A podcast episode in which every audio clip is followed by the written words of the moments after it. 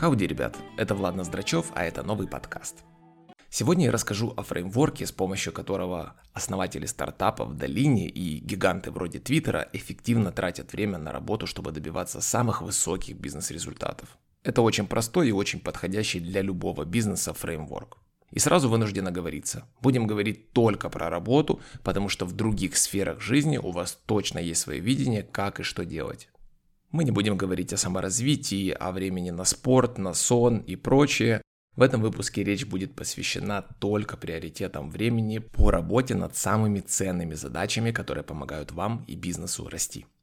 Я исхожу из того, что каждый из вас уже знает, что именно влияет на ваш рост. И если нет, то не переживайте, я уже начал готовить выпуск, который выйдет через пару недель, о том, как найти свои ключевые метрики в компании, как их трекать, что делать, если они вдруг не растут еженедельно, что если вы поставили себе очень много лишних KPI, и что делать, если в команде у вас разногласия, какие же метрики являются основными, а какие второстепенными.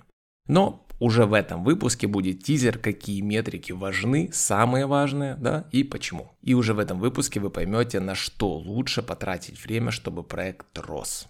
Особенно полезно, если вы не уверены, правильными ли вы задачами занимаетесь, э, если вы человек, особенно которого очень легко отвлечь чем-то прикольным и новым, и если вы чувствуете, что не прогрессируете так быстро, как хотите.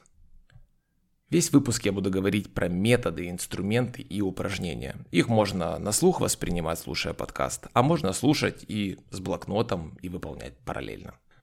В разговоре я буду учитывать спринты в одну неделю, мы не будем говорить о долгосрочном планировании, о нем нам рассказывает стратегия бизнеса, который уже запустился, уже едет и уже развивается, находится в стадии активного роста. Наш разговор больше касается малого бизнеса, стартапов, но в принципе и даже Twitter использует эти методы, поэтому сказать, что большие компании им не пользуются, это соврать. Ну и так как задача у нас это разобраться, на что эффективнее всего тратить время, мы рассмотрим разницу между настоящим и фейковым прогрессом компании, поговорим о том, как приоритизировать задачи, о градации влияния задач на прогресс проекта или вашего бизнеса, о градации сложности задачи, почему это важно, ну и как проверять себя в приоритетах, как смотреть на недельные свои анализы и как улучшать свою работу каждый день. Сейчас это звучит абстрактно, но в процессе вы поймете, насколько полезны эти советы этого силиконового фреймворка. Итак, разница между настоящим и фейковым прогрессом компании. Сначала рассмотрим, что означает настоящий прогресс. Фреймворк работает исходя из двух ключевых бизнес-метрик роста или KPI роста. Первое – это рост выручки, и второе или рост новых клиентов или активных юзеров, это если модель подразумевает такое. Фреймворк учит, что бизнес KPI – это ключевой фильтр всей работы лидера, команды и бизнеса в целом. И что бизнес KPI всегда нужно ставить целью на неделю, как завещал Scrum, Agile и любая спринт-система, которая меряет отрезки по неделям. Зачем это нужно? Ну, чтобы понимать, как то, что ты делаешь в лоб влияет на рост твоих KPI.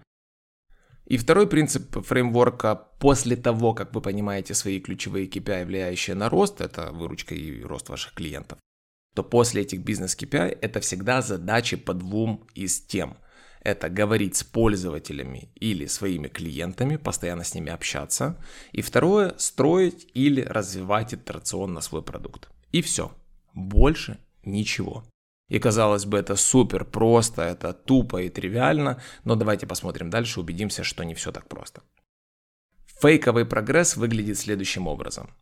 Выигрывать награды какие-то на каких-то конкурсах, все время ставить себе в заслуги какие-то значки. Да, это улучшает бренд пруф какой-то, возможно, но пользователь от этого не решает свою проблему лучше, чем решал участвовать в каких угодно конференциях, собирать советы и советчиков, выпускать какие-то пресс-анонсы про новые улучшения, пробиваться в список Forbes Under 30, приходить на нетворкинг-ивенты, писать в Twitter, Facebook или Instagram умные посты, селфиться с известными людьми на конференциях. Все это очень далеко от того, чтобы приносить пользу своему клиенту. Выбор траты времени в приоритете на эти вещи – это всегда плохая идея – Задача компании и стартапа – это не кормить свое эго, а приносить реальную ценность и пользу клиенту. Стартап-тусовка, долина терпеть не может эгоцентричность, хотя, казалось бы, э, Запад это вообще все что угодно. Про эго. Все, что должно интересовать фаундера или SEO, это влияние на рост. Все остальное это фейковый прогресс. То есть то, что я перечислил, связанное с форумами, с какими-либо имиджевыми проявлениями, никак не влияет на конкретный конечный бизнес-результат. Теперь поговорим о приоритизации задач. Залезем немножечко глубже.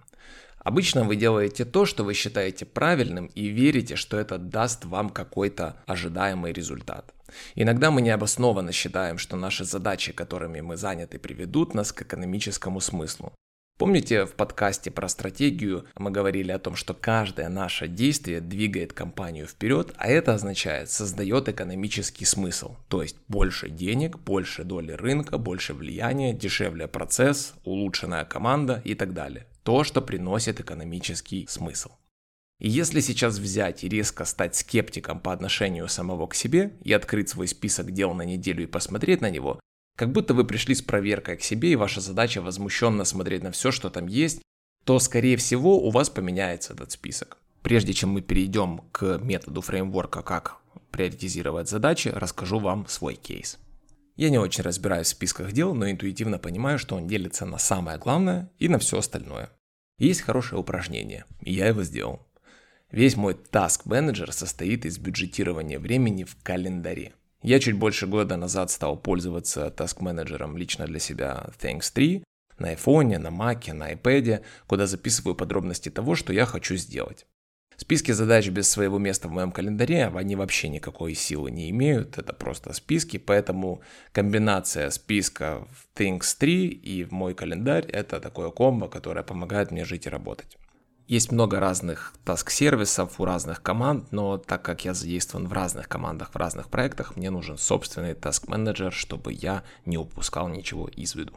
Так вот, если я беру 20 ровно задач, поставленных самому себе в последнюю неделю мая по работе, вместе с теми, которые от меня кто-то ждал, чтобы я сделал, тут нет задач личных, учебы, спортивных или любых, э, только рабочие.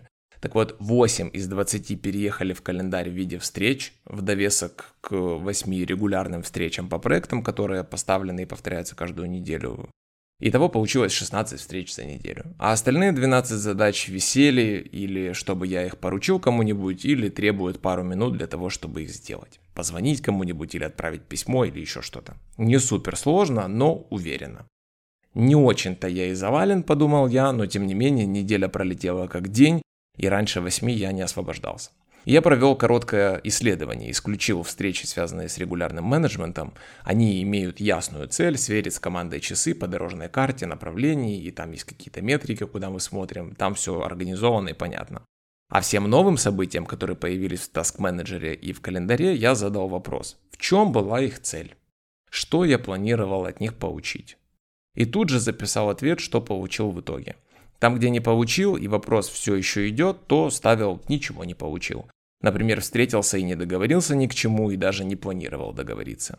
А когда я описал все 20, то задал себе вопрос, а что из этого списка изначально планировалось, чтобы повлиять на рост моей выручки или количество новых клиентов? И какие из них повлияли и как я это понял? И вот оно откровение.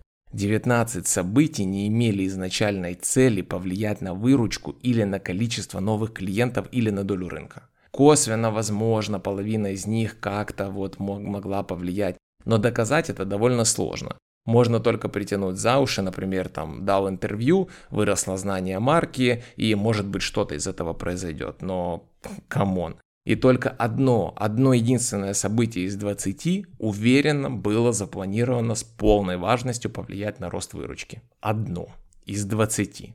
И оно получилось. Да, задачи остальные, которые я делал, помогали общему делу, да-да-да, но они не влияли на ключевую метрику. Слава богам, я занимаюсь регулярным менеджментом уже давно, иначе я бы совсем расстроился. И я, конечно, ноги в руки и тут же переосмыслил подход. Задач стало сильно меньше, но они стали предельно сфокусированными именно на рост клиентов или на рост выручки. И вот за прошлую неделю их уже не 20, а 8, и они в лоб соответствуют ключевой бизнес-метрике. Очень простое задание, но возьмите список своих дел и встреч, которые прошли за прошлую неделю. Именно прошли. Будущую неделю не смотрите. Мы с вами знаем из предыдущих подкастов об интервью, что мы в будущем с вами атлеты, нобелевские лауреаты, мы там не пьем, питаемся зеленью, поэтому анализируйте только то, что уже с вами произошло. Откройте, чтобы вы его видели, и посмотрите на него внимательно. Хотите подумайте, а хотите запишите напротив каждой задачи или каждой встречи, с какой целью она была организована.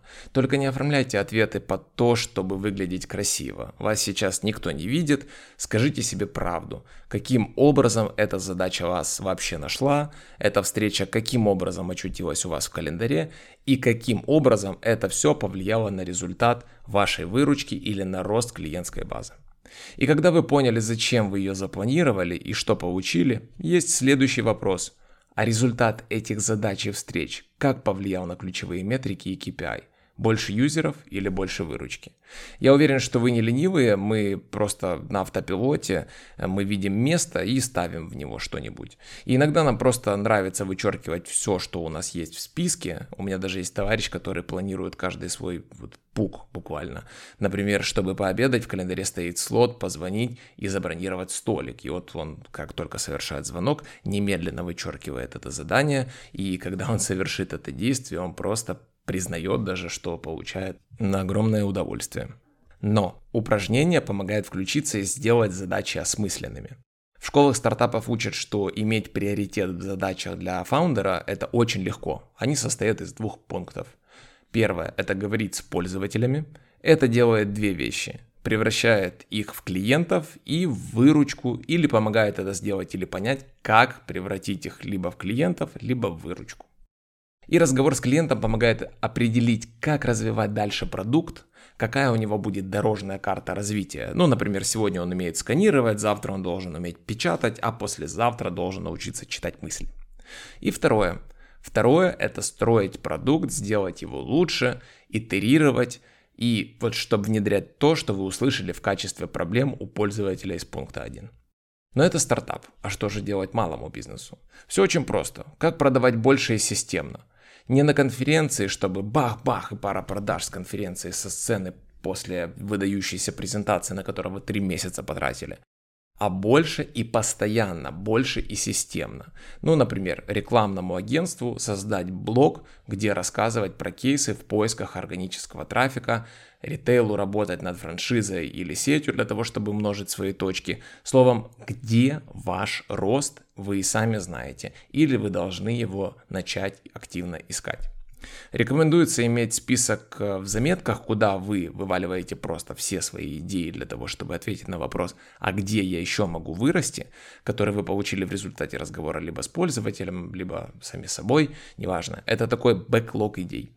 И ключ в том, чтобы сразу их не делать, эти идеи, а только записать. Все, что не попало к вам в этой неделе, попадет дальше в приоритетах на следующей неделе. И, разумеется, есть задачи в виде каких-то процессов, которые вы делаете, будучи SEO, и других штук в компании, но это и есть работа над вашим продуктом. Ваш продукт и есть ваша компания, и если там нет какого-то процесса, и это мешает вам расти, а значит это ваш барьер, то есть, соответственно, это важная задача, она должна попасть в план, и вы попали туда, и исправили, и можно расти. Думаю, логика вам ясна. То есть брать из списка все, что повернуто в рост. Рост – это ключевой критерий всего, что вы запишете в список дел. И фреймворк предлагает оценить уровень влияния задач на достижение ваших бизнес-KPI и сложность каждой из задач на неделю, чтобы упростить себе жизнь с принятием решений и совершенно просто проставлять в списке оценку напротив каждой задачи, насколько сильно эта задача из списка влияет на то, чтобы вы росли в выручке или в пользователях или в новых клиентах. Недельные цели в росте. Очень четко, понятно и ясно. И тут три градации. Есть высокий степень влияния, средний и низкий. Высокий – это то, что с высокой вероятностью поможет выполнить вам цель недели, это больше заработать и больше новых клиентов привести.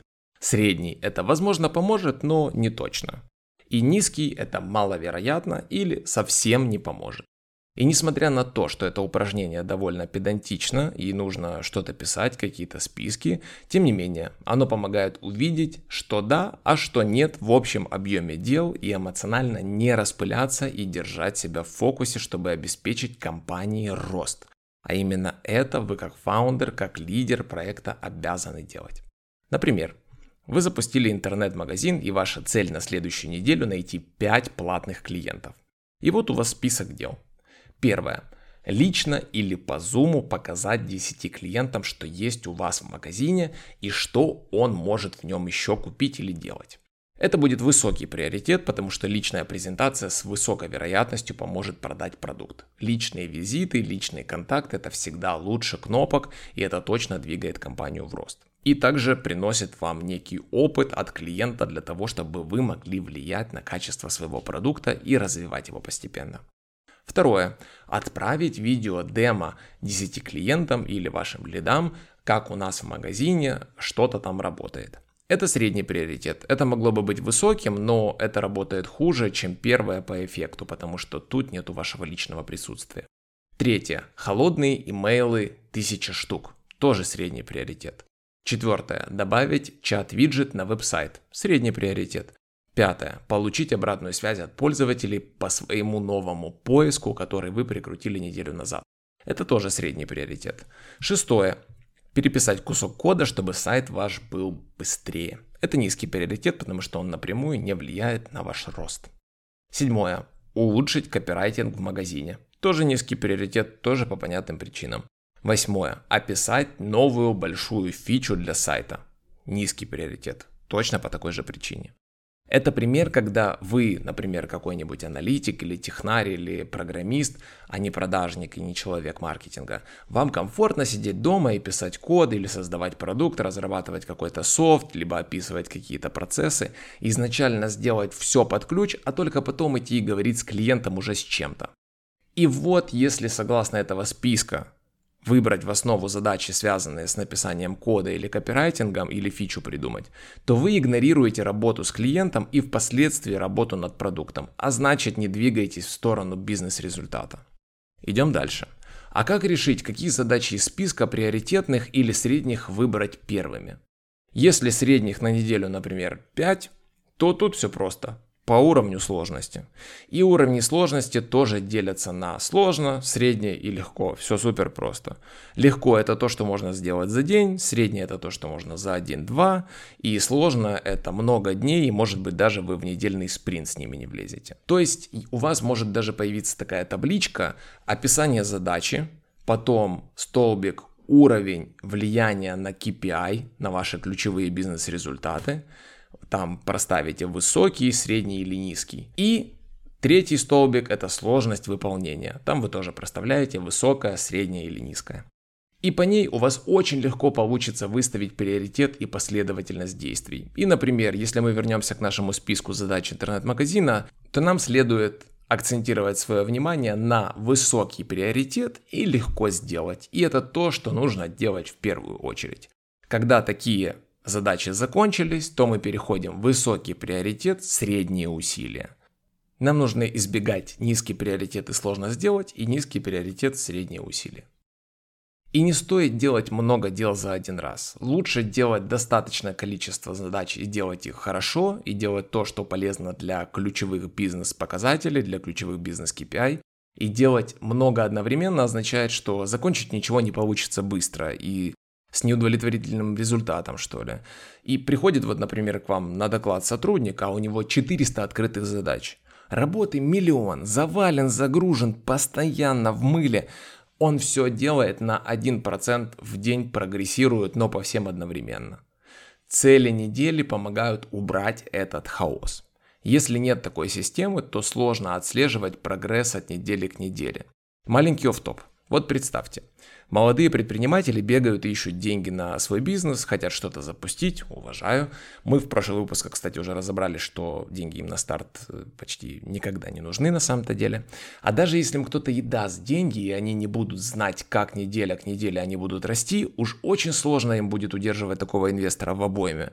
Нужно демонстрировать рост, и нужно уметь на него влиять. Это единственное, что ли, истинная величина. Если проект не растет, но вокруг него много славы, это плохо. Не растет и мало славы, это вообще необъяснимо, потому что непонятно, чем там люди занимаются.